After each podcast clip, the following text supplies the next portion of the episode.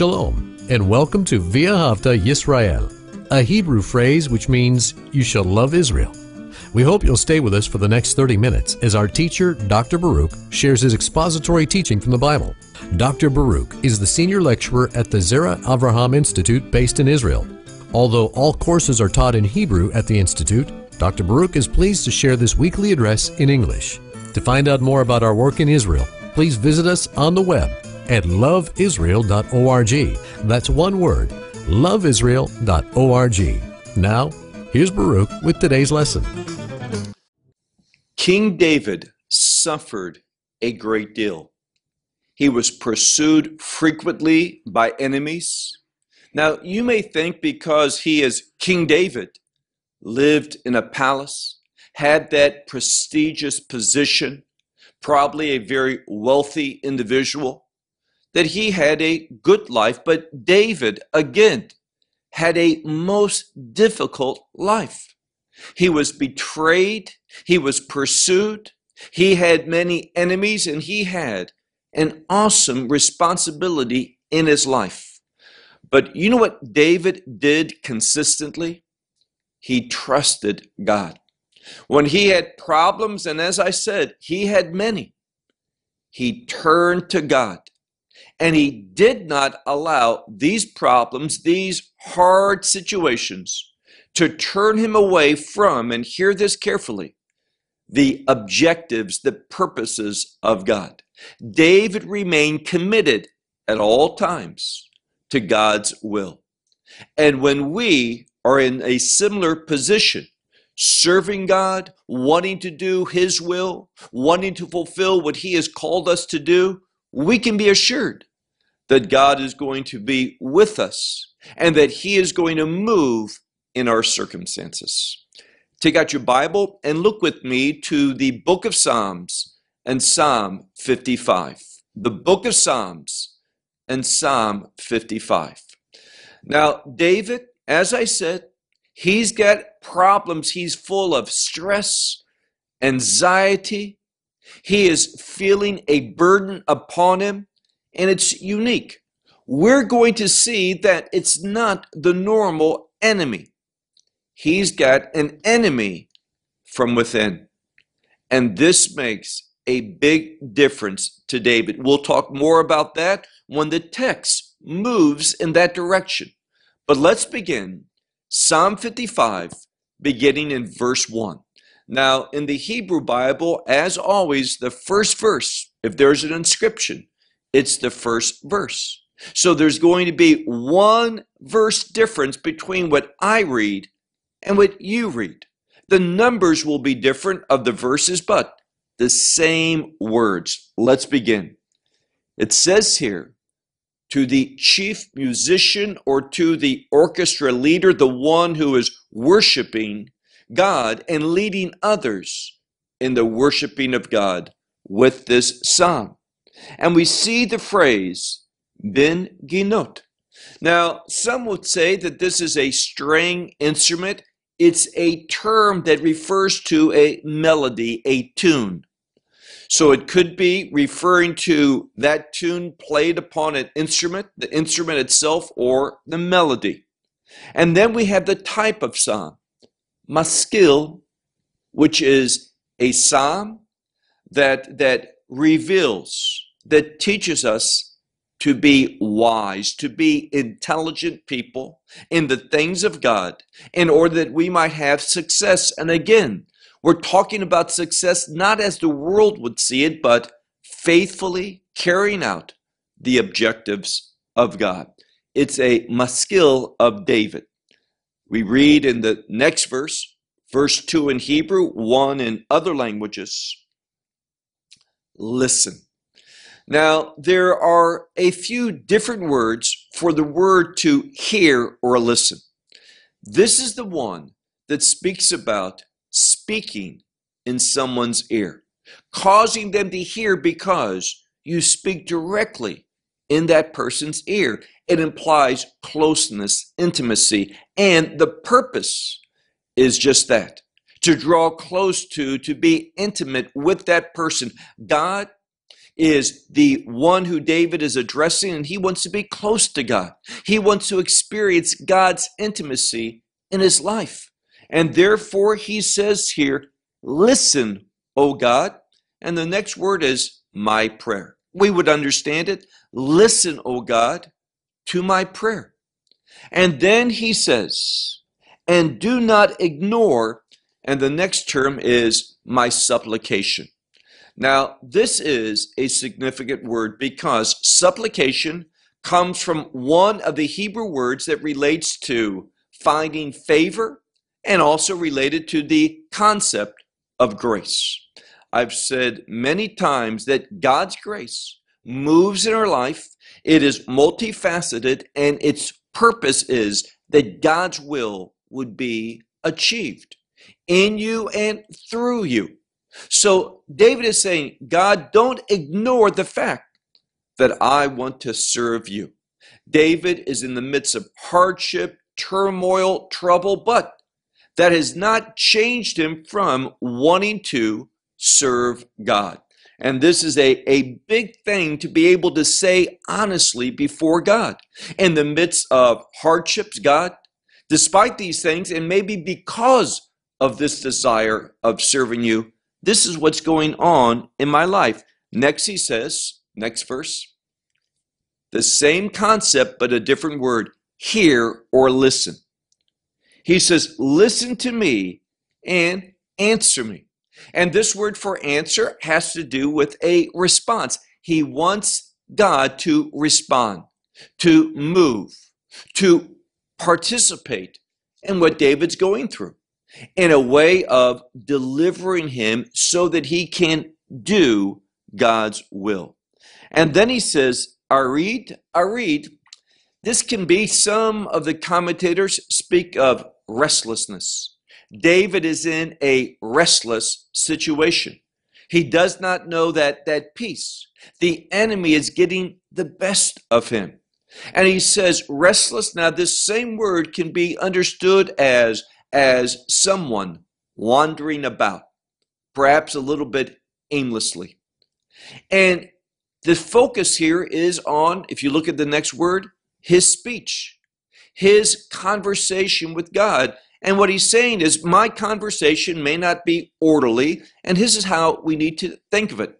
If you've ever heard a person call for help to the police or for an ambulance or because there's a fire, they call that emergency number, and oftentimes they're almost uh, uh, difficult to understand, ill, incoherent. Why? The press, the anxiety of the situation. This is what the scripture's revealing about David. He's not coming in a very orderly, in a very concise, in a very precise manner. David says, My speech is, is disoriented and the last word here that we see in this verse is a word for making a noise. Usually that noise disturbs, it's not pleasant. So David is saying, I'm making maybe a disturbing noise unto you, O God, but this is my situation. David is under, and we'll see this no uncertain terms, he's under stress and pressure. Why do I know that? Look at the next verse. From the sound of enemy. David has an enemy, and that enemy is pursuing, afflicting David. And he says, because of pressure, and it may be better understood the pressure of wickedness. David is experiencing pressure from the enemy. He has an enemy. That enemy is behaving wickedly, and this is causing David stress. This is simply what the text is revealing. And he goes on to say, For they have placed upon me iniquity. Now, this may be saying that they are accusing David. They are, are sharing with others publicly that David is, is behaving not properly. Obviously, it's a lie. But they are setting upon me, David says, iniquity. And in anger, and here's their motivation he says, they hate me. Now, this term for hate has to do with one of the places we see it is because Esav, he hated Yaakov. Esau hated Jacob. He wanted to kill Jacob. We see that in the text. He said, I'm going to wait until my father dies, that is, until Yitzchak dies, but I'm going to kill Jacob. This is this same word that's used there in that context for hating. So it's not just that they hate. You may not like someone, but you may not want any harm to come to that person. You don't want that person to die. You just don't uh, like that person. Well, here, instead of praying for one's enemy, this person hates David and this person wants to see David die. Verse, verse 5 in Hebrew, for and others, my heart, and it says here, will shake within me. And because of the terror or fear of death, it's fallen. This fear of death has fallen upon me. So David feels in a very legitimate way. He's not making this up. He's not uh, uh, not seeing things correctly. He's got an enemy, and that enemy has has slandered him. That enemy wants to see him die. That enemy hates him, and that enemy has placed upon him. He says the terror, and it's in the plural, terrors of death have fallen upon me. Verse 6. Fear and shaking has come unto me. And another word for terror, it has covered me. So, David, I think in a very clear way, David is pouring out his heart, saying to God, God, I am full of fear. I have terror. I believe that I'm going to be put to death. I am not going to be able to complete what you would have me to do. And I have no one else to turn to. David is turning to God in a desperate situation. Fear and shaking has entered into him, and terror has surrounded him, covered him. But look at the next verse. Verse 7 in Hebrew 6 and others, I will say. And David is looking for help. And this is what's important about this verse. Because David is in a covenantal relationship with God, he can have an expectation that God is not going to forsake him, that God's not going to abandon him, that God is going to act that he will respond, that he will move in David's circumstances. So he says, I will say, who will give to me, and the word is aver, which is a synonym for a wing. Now, this word for, for I will say might better be translated because of the vav at the beginning that I have said and it speaks simply to a consistency. This is not an exception. This is how David responds. I have said, Who will give to me a wing? And this is an, an instrument of, of deliverance, being able to be removed from that situation. So he wants a wing in order that, like a dove, I will fly and I will dwell. And this means to dwell in safety, to dwell in a place that the enemy can't get to. So this is what David is praying for. Look at verse verse 8 in Hebrew, 7 in other languages. Behold, I have gone far or will remove myself. And then the word is kind of a wandering. David says, because of this situation, that he has wandered far away from, from what's normal, where he lives, where he, he serves. He's been pushed aside. And again, there's a degree of, of disorder in his life. He says, I, and despite this, he says, I will dwell. And this is a word for lodging. It's where we get the English or the modern Hebrew word for the English word hotel. I will lodge in the wilderness or desert, the Hebrew word midbar, Selah, a word of emphasis. Now, this is what David's saying. I am full of stress, anxiety, pressure. I can't even form a coherent sentence in my prayers. I have been moved aside. I'm wandering, but there's a great statement. He says, I am going to lodge in the wilderness, Bamidbar. And we know biblically this word for wilderness or desert, the Hebrew midbar, this is a word that relates to trusting, depending upon, relying upon God.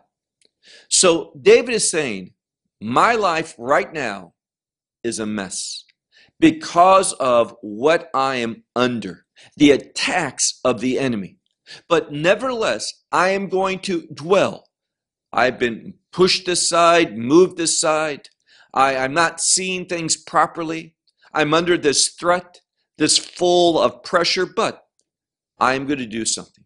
And he emphasizes this. I'm going to dwell, I'm going to position myself, and the intent is independence upon God. He says, I will hurry, I will hurry to my refuge. Now, this word for refuge, and it's a refuge unto me, literally. This is a word for escaping. So he's going to the place of his escape. What this shows us is that David expects there to be deliverance, that God's going to move in order that David can indeed get to where he needs to be, that he's going to be safe and he's going to continue to serve God. And then he says, speaking about moving, he wants to move away from this wind, and then it has two different words for a storm or a tempest, a strong storm that David is going through in his life. He wants to be set free from that. And therefore, he says, next verse, he says, swallow up. Now, many Bibles in English will use the word destroy. That's fine. That's the intent, but literally, it's the word to swallow up or devour. And he says, Devour, O Lord. And then we have a word for their, their divided tongue. Now, divi- division speaks, it foreshadows destruction. Tongue, what he's speaking about here, most scholars see it as those who are attacking David. They have a divided speech, meaning they are attacking him from a variety of ways, saying different slanderous statements against him. And he says, Swallow these individuals up, O Lord, for I have seen Hamas, that is violence for the sake of violence, and conflict in the city. Now we're having to ask ourselves, what city are we talking about? Now we're speaking of King David. And David wanted to bring order, godly order, his standards of righteousness, justice, purity, holiness to the city of Jerusalem. Now, we might think, in fact, as I studied this the first few times, reading through it, I figured that this was the capital of the enemy of David.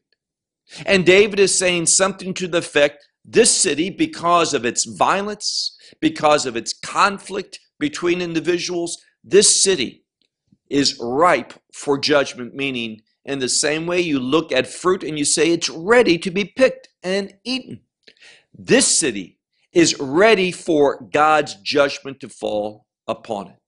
But we have a problem with that, that interpretation because as we keep reading, notice what he says. Next verse. Day and night they go around it upon its walls. So we're seeing people go around the city upon its walls. And it says, iniquity and trouble is in her midst. Now, normally, those things do indeed bring God's judgment. So, are we speaking about the capital city of, of some empire that is against David, some people, some nation that are coming against the people of Israel? Well, this is what you would think, but notice something else. He says, wanting judgment. He says, judgment is in her midst, meaning her, the city, and will not be removed from her streets, oppression and deceit. So he's speaking about this city, and really, there's nothing good that he can say about it. It is a city of corruption, oppression, conflict, violence. It does not reflect God's character. But here's what's interesting. As we see all of that, and it's, it's logical, it's rational to believe. We're speaking about an enemy city. But when we get to the next verse, verse 13 in Hebrew, verse 12 in your Bibles, it says, For not an enemy that he despises me. It's not the normal one, just despises me like the enemies of Israel. He says, if this was the case, I would bear this. He says, It's not my enemy that unto me exalts, meaning exalts himself. If this was the case, if were, I would simply hide from him. Now, what's he saying? Well, it's not until we come to the next verse that things become hard to translate from an understanding position. Because David says we're speaking about an enemy. Obviously, our initial thought is this enemy is a Gentile enemy, one from the nations that are coming against Israel, whose capital, their capital, is full of corruption. And God is ready to judge them. That's what David is saying. But here's the problem. When we come to in Hebrew, the 14th verse, in English, the 13th, it says, And you, meaning the enemy, are a man. Now, this is probably speaking about a fellow Jew. And the reason why I say this is because it says, K are key. Erki is value. And this is speaking about my associate. We might use the term my comrade. It is a fellow who is a friend, an ally of David. Where do we know this? Well, it goes on to say, alufi, this is usually a term that speaks about a person of great authority like a general. And he says, my general, and it talks about one that he knows very well when it says, one that is known unto me. And then he says, next verse, who together we took sweet counsel. Literally the word for sweet, meaning together we used to pray, seek God's face, and want to know those things that were pleasing, sweet, pleasing, pleasing to God. And if that doesn't convince you, if you look at the last part of the verse we're in, it says, At the house of God we were to walk. And it says, in emotion. Now, this is probably a term speaking with, with a spiritual context. So he's speaking about one who's an ally, one that he knows very well, one that he served with, and one that he worshiped with. Now, what he's saying is this, in my opinion, this city that is ripe for judgment, that's full of violence and corruption and conflict and such, is Jerusalem. Without David's leadership, the city has become corrupt. What David is saying is this God, this city is ripe for your judgment. I don't want that. David wants to regain his position, go back and bring repentance to bring about a godly change, to see righteousness and justice and holiness in this city. He wants to see a change. And that's why we see him speaking about a fellow friend, a, an ally, someone who worshiped the God of Israel with him. Verse 16 in Hebrew, 15 in other languages. It says, Death is brought unto them. They go down to Sheol alive. Now, what he's saying is this this is what's coming to them. David is saying that it's because of their wickedness. For evil things is their dwelling, and these evil things are in their midst. Therefore, David says, I unto God have called out, and the Lord, he will save me. Now, this word save, when I'm saved from my sins, what happens? I'm restored to God. This word for salvation has a degree of restoration to it. And what David is saying is, I'm in the wilderness. That's not where the king should be. He needs to be back in the capital, in Jerusalem, setting things in order. And if he doesn't, he knows that these individuals, they are going to bring judgment upon the city of Jerusalem. And by the way, several generations after David, when the kingdom was divided, we see God's judgment on the northern nation called Israel, those nine plus tribes. And then, secondly, after that, upon Judah and those two plus tribes. So he's speaking about something that, that has happened, that inadequate, ungodly, unrighteous leadership brings God's judgment upon Jerusalem. Now look at the next verse. Verse 18 in Hebrew, 17 in English. He says, evening, morning, and noontime. That's the order. The day begins with evening, according to the Bible, and then morning, and then afternoon. And David says here, What will I do? I will converse. David is praying diligently, consistently, all the time. And he says, I'm going to make that same word, different form, a disturbance, a noise.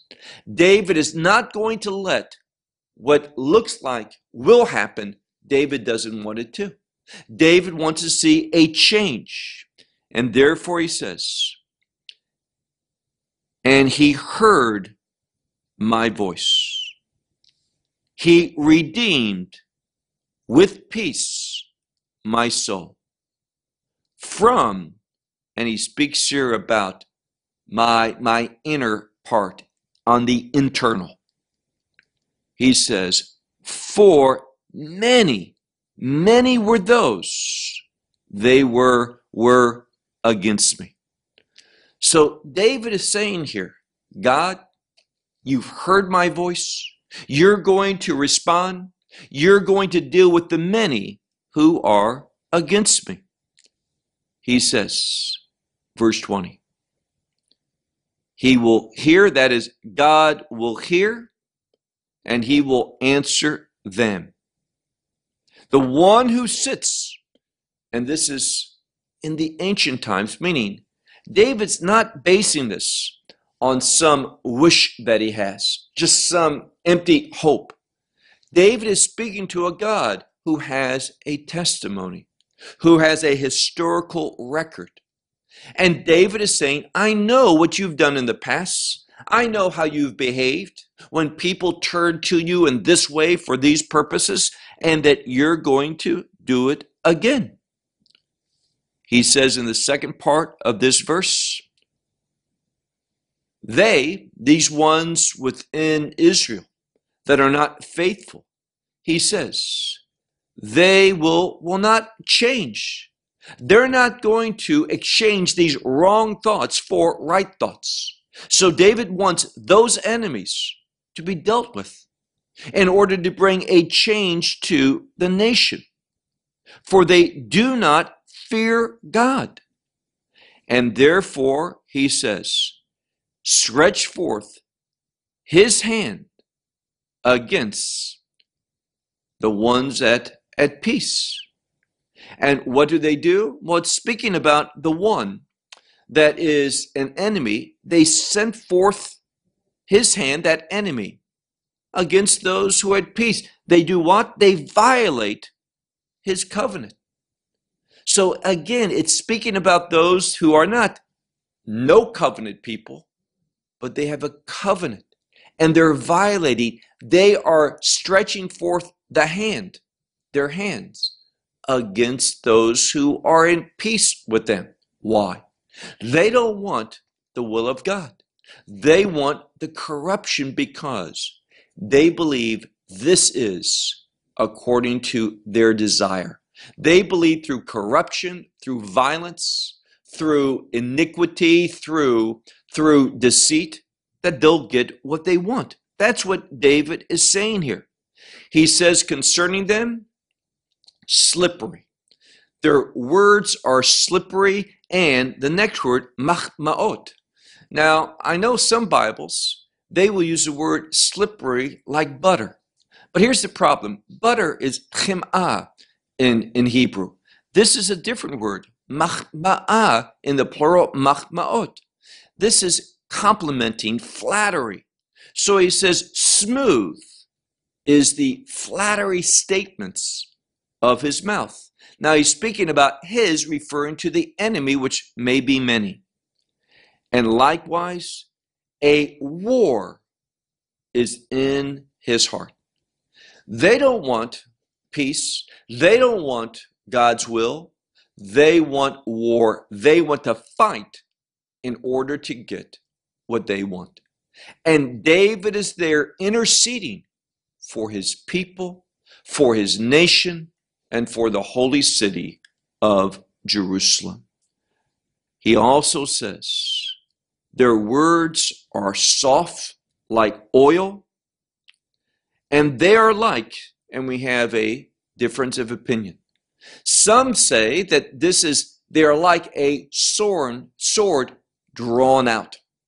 So they speak nicely, but they do so with a sword threatening. They say good things, seemingly, but under a threat, meaning they say these things and they threaten people. Or this word, if the rabbinical commentary says that it's a word for shav, which is uh, in vain or futile. So it says one or two things. Either their words, what they're saying, don't trust them. They are a lie. They are futile. They are in vain. Or they say these nice things, but all the time they're holding a sword at your throat. So don't believe what they're saying. Don't believe this, this kind speech. They have a, a view that they are, are willing to, to harm, to kill, to use danger in order to accomplish their objectives. Verse 23 in Hebrew, 22 in other. Set forth upon the Lord, or cast upon the Lord your burden. Now, this is a great statement. He says, Cast unto the Lord your burden. And what will he do? He will sustain you. Now, this is a word, it's where we get the English, or excuse me, the modern Hebrew word for the English economy or economics.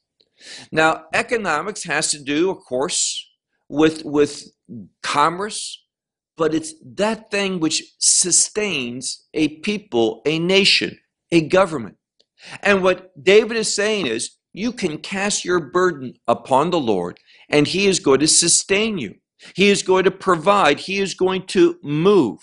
And furthermore, he says here, he will not give forever. He will never allow.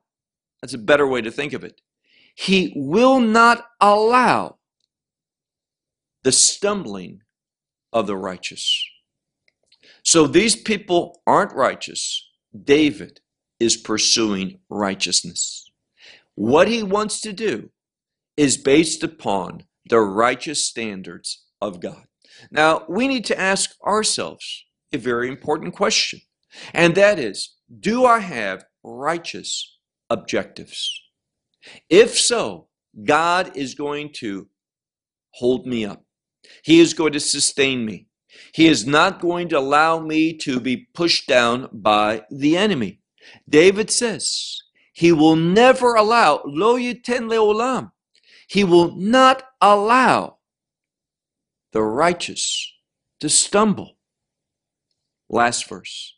He says here, For you, O God, bring them down. Those who are bringing corruption into our city and nation. He says, and I believe this is a wonderful prayer. He's already talked about the fact they're not changing. They are not going to exchange their thoughts and their objectives. They are committed to what they want.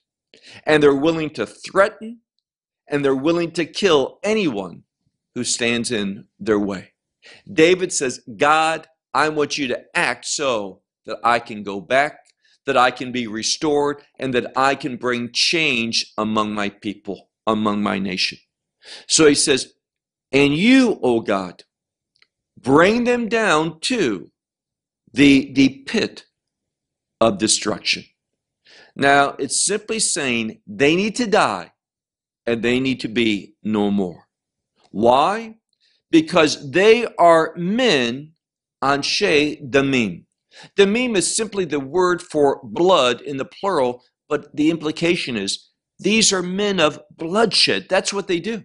And they are full of, notice the next phrase, not only men of bloodshed, but also deceit.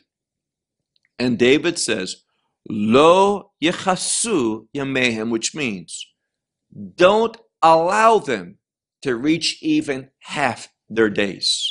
If they're supposed to reach 70 years, cut them down in 35. Notice how David concludes. Now, we see here a man of God praying for God to come against the enemies. Now, some might say, well, wait, aren't we supposed to pray for our enemies? Yes, we are. But this is for the enemy to change in this context. What David has revealed, these men, they are harming others. They are full of bloodshed. Therefore, judgment needs to be placed upon them, not the city. The city can be saved. The city can be brought to repentance. The city can change. And David says, All of this that I desire, I'm believing, I'm trusting, I'm expecting that it's going to happen. Why? Notice what he says. And I will trust in you. This is big. David is saying, despite what I see, despite what I fear, David sees the enemy. He sees these are men of bloodshed. These are men that will say anything, lies, deceit, in order to accomplish their objectives. There are numerous. They enter into a covenant and they, they break that covenant. They say whatever they want to say to accomplish, to deceive people. These words of flattery, slippery words. But David says, despite all of this, God, I will trust in you. Their wickedness and evil actions are not causing David to change. He is going to remain faithful, and he understands that ultimately it's God that's going to have to bring them down. David is saying, God, you do this. You restore me, and I'm going to be a force for righteousness. I'm going to be an instrument of restoration. I am going to serve in order that your purposes are realized. So let me close with this.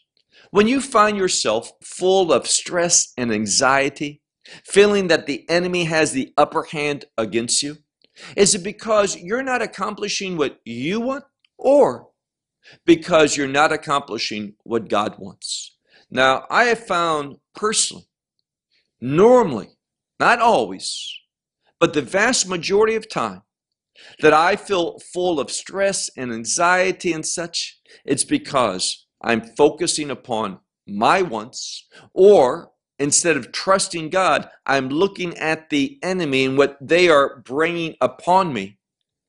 When you have love, in fact, last night at our study center, we were studying from First John chapter 4, and it speaks there that wonderful verse about perfect love cast out all fear. And that love, if you look at the context, is the Spirit of God, God Himself dwelling in His people. And that brings about an unbelievable change. And that's what David is expecting in his situation change. When you're walking and committed to the purposes of God, you will be used to bring about a wonderful change. Well, I'll close with that. Until next week, shalom from Israel. Well, we hope you will benefit from today's message and share it with others. Please plan to join us each week at this time and on this channel for our broadcast of loveisrael.org. Again, to find out more about us, please visit our website, loveisrael.org. There you will find articles and numerous other lectures by Baruch. These teachings are in video form. May download them or watch them in streaming video. Until next week, may the Lord bless you in our Messiah Yeshua, that is, Jesus, as you walk with Him. Shalom from Israel.